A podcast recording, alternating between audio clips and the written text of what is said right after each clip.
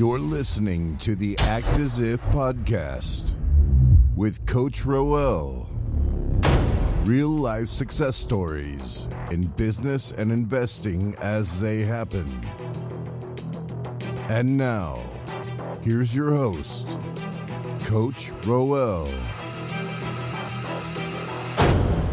Welcome back to the Act As If podcast. This is part two of our interview with Elizabeth Kelly, who is a real estate investor extraordinaire, taught literally thousands of people um, in Canada in how to get started in and actually move forward with their real estate investing careers, activities, what have you. That part is real.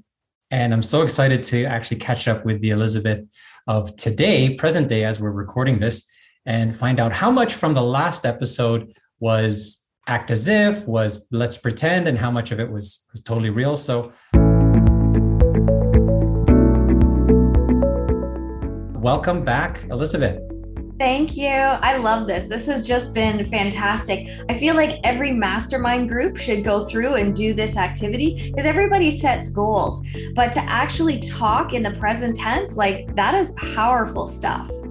Yes, yes, that's that's was my vision. So I'm curious to find out a lot of things from you. Like, first of all, your experience about how it felt when I um, opened the platform to be able to for you to expand on your vision, and mm-hmm. then also for those who are watching this on YouTube or listening to the podcast, if they caught the part one, which I highly recommend people make sure that they listen to that first and then come back here if they haven't done so how much of it was real and how much of it was you know your goal for yourself. So first of all the overall feeling how did it feel to actually talk about it as if it were real? It made me really excited. It really you know t- took goals that in before had been written on paper and it really helped me feel how i would feel when that was my life when i had achieved those goals and that was the life that i was living. So how is that different from because I, I assume you're pretty goal oriented. I mean, you've done a ton uh, since the time that I first met you and Emmett. How is it different from, or first of all, what prior to this and speaking it out as if it were true, how would you go about your goal uh, achievements? Um, well, normally, I, so every, and I guess it's a little bit cliche, but every uh, New Year's, excuse me, my husband and I would sit down and we'd sort of write down some goals and and what we wanted to achieve um, during the next year. And then we sort of just work it backwards. So we would assume okay it's you know december of the the the that year or the following year and what do we want to be able to say we've accomplished this year? And um, then we stay focused on it as much as possible. You know we keep our goals right in front of us. We continue to remind ourselves and and hold each other accountable for achieving them. Um, the interesting thing is though what i've discovered is that even if you don't achieve your goal, even if something happens, a, a challenge that comes up for you, if you can shift from thinking about this happened to me and think about it as this happened for me, then the way that you're able to incorporate even the unexpected into your goal achievement is really incredible. You know, sometimes you can leapfrog and far surpass your goals when you take when you see challenges as opportunities instead of as threats. You mm-hmm. Making yeah. Sense? Yeah. And how is how is it different to to play Let's Pretend? It's one thing I know I, I do a similar thing where you, you a lot of people will uh, review their goals with their business partner or their spouse or both. Uh, but then to to I don't want to say fake it. I don't like the the term fake it till you make it. Some people say, oh yeah, act as I prefer act as if Mm-hmm. But stepping into that role of the Elizabeth Kelly of uh, three years in the future, how is that different from reviewing goals on a piece of paper? It, it feels more visceral, it feels more emotional, and it feels more real to me. Um, you know, before in preparation for this podcast, I actually spent quite a bit of time journaling and, and writing down, you know, what is it I really want? Um, and sometimes we write things on paper and we think about them logically and, and they, they sound really good. But when you actually think about how would it feel to live that life, you can feel if there's, um, if there's not really good cohesion between you know who you are and what you want do you know what i mean? Like you can become for example a real estate investor. You could become a real estate investor with honesty and integrity and you know not committing mortgage fraud and saying that you're going to be living in a triplex that you have no intention of ever moving into. Or you could become a real estate investor who says, you know, I have standards, I have ethics, I'm always going to be transparent, I'm going to honor people who invest with me and who, um, you know, uh, lend me funds um, that that are going to, you know, earmarked for their retirement. You know, you can look at things, you can write down, I'm going to be a real estate investor, but until you actually think about what living that life feels like, you have to you really have to make some decisions i think and and you have to decide what doesn't work for you so that you can really move into the realm of what does and i feel like talking about it as if it had already happened um, really made me think about it and it actually made my focus and belief i think stronger than it was when i just wrote them down mm-hmm. so let's break down the i think we covered kind of three parts mm-hmm. which was in the previous episode was uh, your coaching business. And then we talked about your real estate investing with Sandstone. And then on the personal side. So let's kind of break that down and unpack that. On the coaching business, how much do you have a coaching business right now? Like, be real yeah. with me. Yeah. okay. No, I, I, do. I actually launched it. So I launched, I made the transition from being a trainer at Rich Dad. I mean, I had, you know, coaching clients that I had been helping uh, since 2015 15, I think I was, you know, I had a couple of clients a year and they were just people who, you know, I really felt like I could help them. And then in 2020, I resigned from Rich Dad and I started my own coaching business in January. So that was literally the month that the pandemic hit. Mm. So that was, you know, being able to being able to continue to give back and to support people and to support um, you know the people in my network um, while there was so many things going on while there was so much uncertainty while there was so much fear it was just such a blessing to me. And i i just want to keep you know growing my business and and keep um, you know making a difference for people. And it's been quite a transition from the front of the room to to one-on-one coaching. I mean you you know it too. Like you're so immersed in people's lives and and you're such a big cheerleader and there's you know you have responsibility. You know things that you say have a tremendous impact on people. So you choose your words carefully and you you know always see people as their highest and best self and what they're capable of achieving. So it kind of feels a little bit like you know what i spend time envisioning for my coaching clients this was an opportunity, your podcast was an opportunity to do the same thing for myself. Mm, wonderful. I'm glad to hear that. And on the investing side, on the personal investing side with you and Emmett, I know that you've done quite a bit, but if you can remember from just a few minutes ago when we recorded episode one, how much of that was real and how much of that was aspirational? Oh i have no doubt that we will be you know we'll be in this in this space within the next couple of years. You know emmett and i have talked a lot um, about his skill set and you know once we have there's a, a few shifts and some adjustments that we need to make in order to be right there. But i have no doubt that that we will be able to make that in in the future and that you know I would hazard a guess that 90% of what I talked about is what will come to fruition in the next few years. Um, right. I very much, we very much want to, um, to be able to shift a little bit and have some more time freedom and have you know businesses that we've invested in that we've you know built over the last you know decade and a bit we want them to be at the point where we really can step back and be a little more hands off and know that we have the right people in place and you know we've created the systems and processes and we'll always be there but mm-hmm. that doesn't mean that we want to you know we want to spend more time with our family our parents are getting older my dad unfortunately passed in 2015 but you know emmett's parents are in their 80s now and we want to make sure that you know what's the point in doing all this if at critical moments in your life when your friends and your family need you you're not available so we've right. you know we've got this in in the back of our head too that you know we want to be able to to support our, our, our parents and be there when they need us Mm-hmm.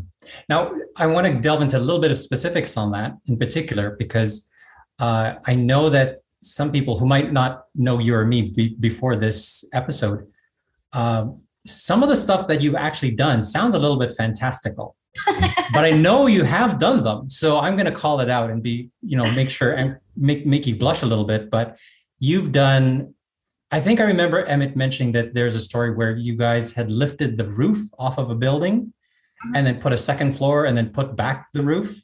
Yeah. Well, that's, that's true. You've done crazy stuff like that. You yeah. really have done by the BRRRR method, by renovate, rent, refinance, repeat, etc. You've uh, you've you've had I know you had another side business, uh, not even side business, but another venture with a couple others uh, for rent to owns. Yep. And you've done I think dozens. Is that accurate of rent to owns? Yeah.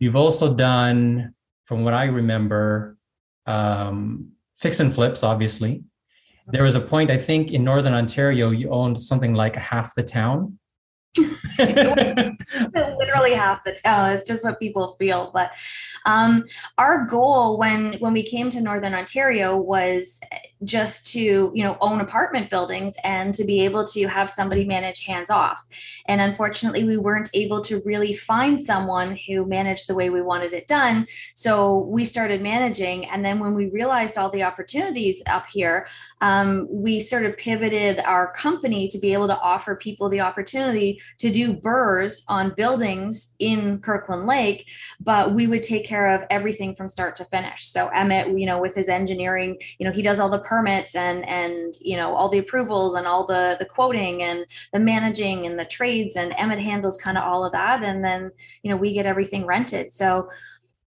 we do, we've done everything you say and and we like to be able to offer people the opportunity to be able to do it too and benefit from our knowledge so mm-hmm. yeah it's you say it like that and i go like no wonder no wonder you know 15 years have gone by and and we've learned so much because you're right. We've done pretty much every strategy. Right. And on the terms of the private lending, are you there yet where you are really focused on the private lending or was that aspirational? Uh, no, we're, we're transitioning. So we do have money out right now for private lending, all our RSPs and everything that we had from before when we, you know, had uh, had jobs um, all that has already been lent out and uh, come back and forth, obviously, multiple times. But um, as we transition, and part of the growth that every investor goes through, I think, is you have to make a decision whether you keep the the smaller stuff as you transition to bigger stuff, or whether you know you you let that go and and sort of let those partnerships come to an end in order to be able to take on new, bigger, better things for you. Um, so that's sort of a, a decision that we're thinking about right now in terms of do we want to continue owning what we own or do we want to let it go pull everything out and then start fresh um, with you know some of the the bigger stuff that we want to do? Excellent. Very cool. And on the on the personal side with the dream house that you mentioned that you built have you built that yet? What stage is that in no, uh, that um, I've started doing my research and I've started looking at communities and narrowing down where we want to be, and that's how I know that I want to be, you know, Peterborough, Kawartha Lake, somewhere around kind of in that stretch. Um, but we haven't found the land yet, and obviously, so obviously we haven't built the house yet. But I'm it's in my mind every time I I look around and every time I look at design magazines and look at what people are doing in real estate. I'm like, oh, I really like that. I'm going to put that in my in uh, in my little file here for for when we're ready to go. That sounds amazing. A hundred acres. I remember you mentioned that. So mm-hmm. it's out there. It is. And it would be an amazing episode for you to come back 36 months from now, for example, and be able to say, remember we talked about that once upon a time, or any yeah. of these things. That's that's what I'm hoping for for you for sure. Thank you. Thank you. I it's it's been such a pleasure to be here and and thank you so much for having me well we're not done yet because i still okay. want to talk about the overall experience okay. um not the overall experience but so you on the that, sorry can we take that part out then we might we'll see okay. see but it's i mean we keep it real here this this the second part of the of the interview is is always more you know down to earth and laid back but I yeah. want to put you on the spot a little bit because oh. I know that uh, it is it has been a while since you and I have talked, and um, we used to do those casual games where you were hosting, and we had nice conversations there. But I really would like people to get an idea of how they might be able to work with you. like on the coaching side or on the investing side or even with the volunteer or not the volunteer but on the you know the rescue dog um, part oh. of, of your vision how can let's start with with first what did we start with the on the coaching side mm-hmm. how can people get more information about you do you have something to download a website they can look at or do they send you an email right away how do you want people to reach you well, people can find me on my website, um, ekconsulting.ca. Uh, I host webinars. I host two a month. So one, uh, I think it's the second Monday and the second Monday at seven and the fourth Monday at uh, noon. Um, I have two different webinar formats. So one of them, the evening one, is where I invite people and we have a conversation. We have a discussion. We talk about you know issues. We talk about opportunities. We talk about things like how do you find a good market? How do you choose the right strategy for you? You know these are the types of of things that investors want more information information on. And the lunchtime webinars are really more um, information based. So, uh, you know, we'll have someone from Scotiabank come on and talk about financing options with opportunities um, for investors with them. Uh, you know, I'll have someone come on and talk about this financial planning tool that they've created that's spe- specifically just for investors. Uh, so it's really the, the lunchtime one is really more about providing information on services and, and products that are out there for investors. And then the evening one is really more about education and discussion. And my webinars are free. You can sign up for them through my website just to join the mailing list. Uh, you can also book a discovery call with me. I'm easy to find on Facebook at Elizabeth Kelly Consulting. Uh, you can find me on Instagram at Elizabeth Kelly Consulting. So there's lots of ways to to reach out, and and I love, you know, I, I haven't I haven't gotten to the point where you know I, I'm so big that that people can't find me or can't connect with me. Like I'll respond to your message, and and it really is a, a one-on-one interaction because I that's what I like.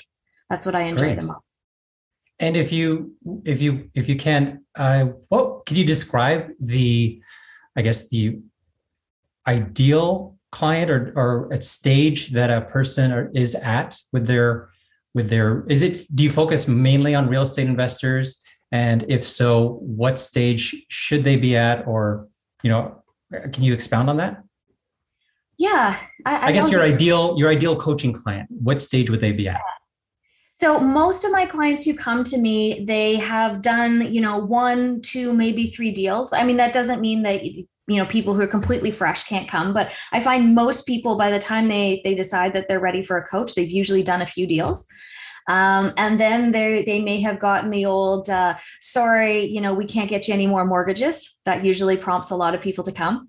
Um, and either that or they're wondering about you know scaling up and growth. And a lot of people are thinking financial freedom. Like how do i how do i take this investing you know that i love doing on the side? How do i turn this into my day job? And that's where people t- typically make the transition from you know consuming information um, you know from podcasts and that kind of thing and and really you know getting some great information. And they go i i have all this in my head. I know all this how do i take this and personalize it and make it apply just to me to know this is what i should be doing next? This is what i should be focusing on next if i want to create this life that i want. So uh, a lot of my clients to be honest it's funny but i seem to attract couples because I think because my husband and I are in business and it's not easy. Like you and I have talked about this before, you know, when you're when your life partner is also your business partner, it's always an adventure uh, you really never know what you're going to get. So um, I, I have a lot of clients who work with me who are couples or at least who have a spouse who would like to know what's going on, even if they aren't necessarily, you know, in it day to day. Um, and I, I think I attract a lot of people who um, it's not just about real estate. Most of my clients end up starting another business too, whether it's a demolition company, whether it's an interior design company, a construction company, a property management company. Most of my clients, we will start another business to actively generate income because it will get them towards their goal that much faster. You know, mm-hmm. if you mm-hmm. start construction business and you do four flips a year, you know, if your minimum criteria for a flip is 30,000, most people are more than doubling their income by doing four flips a year. Mm-hmm. Yeah. So, so that, that sounds like you, viewer, Mr. Mr. Viewer, then uh, make sure you reach out to uh, to Elizabeth at ekconsulting.ca And now on the investment side, Mhm. that part I think you had mentioned is is a bit in a transition. So if somebody was like, "Oh, I'm not so sure I need coaching help, but I'm interested in what um, this lady Elizabeth has said about on the investing side," how are you still taking on investors for your uh, Sandstone business?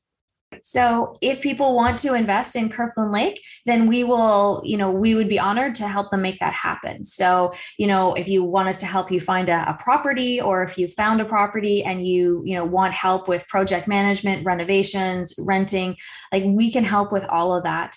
Um, so that's what we've sort of transitioned when we got to the point where we're like, okay, we're not actively looking for partners right now. So we're just going to help people get into real estate, but they don't need to take on a partner and we can help them do that.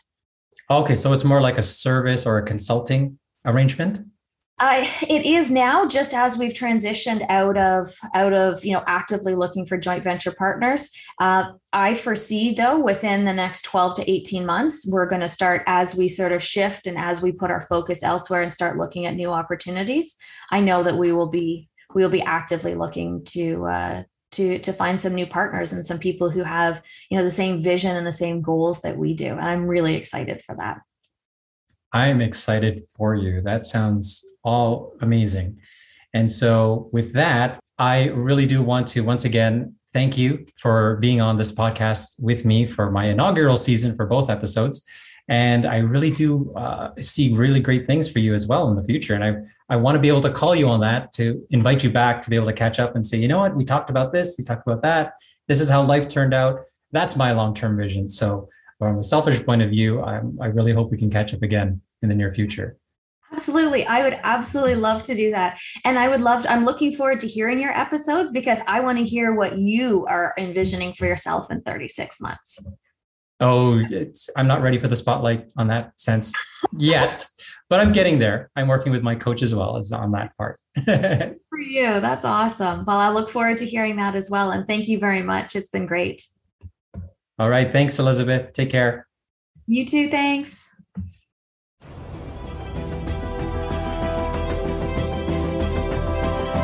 You've been listening to the Act As If podcast with Coach Roel. Real life success stories in business and investing as they happen.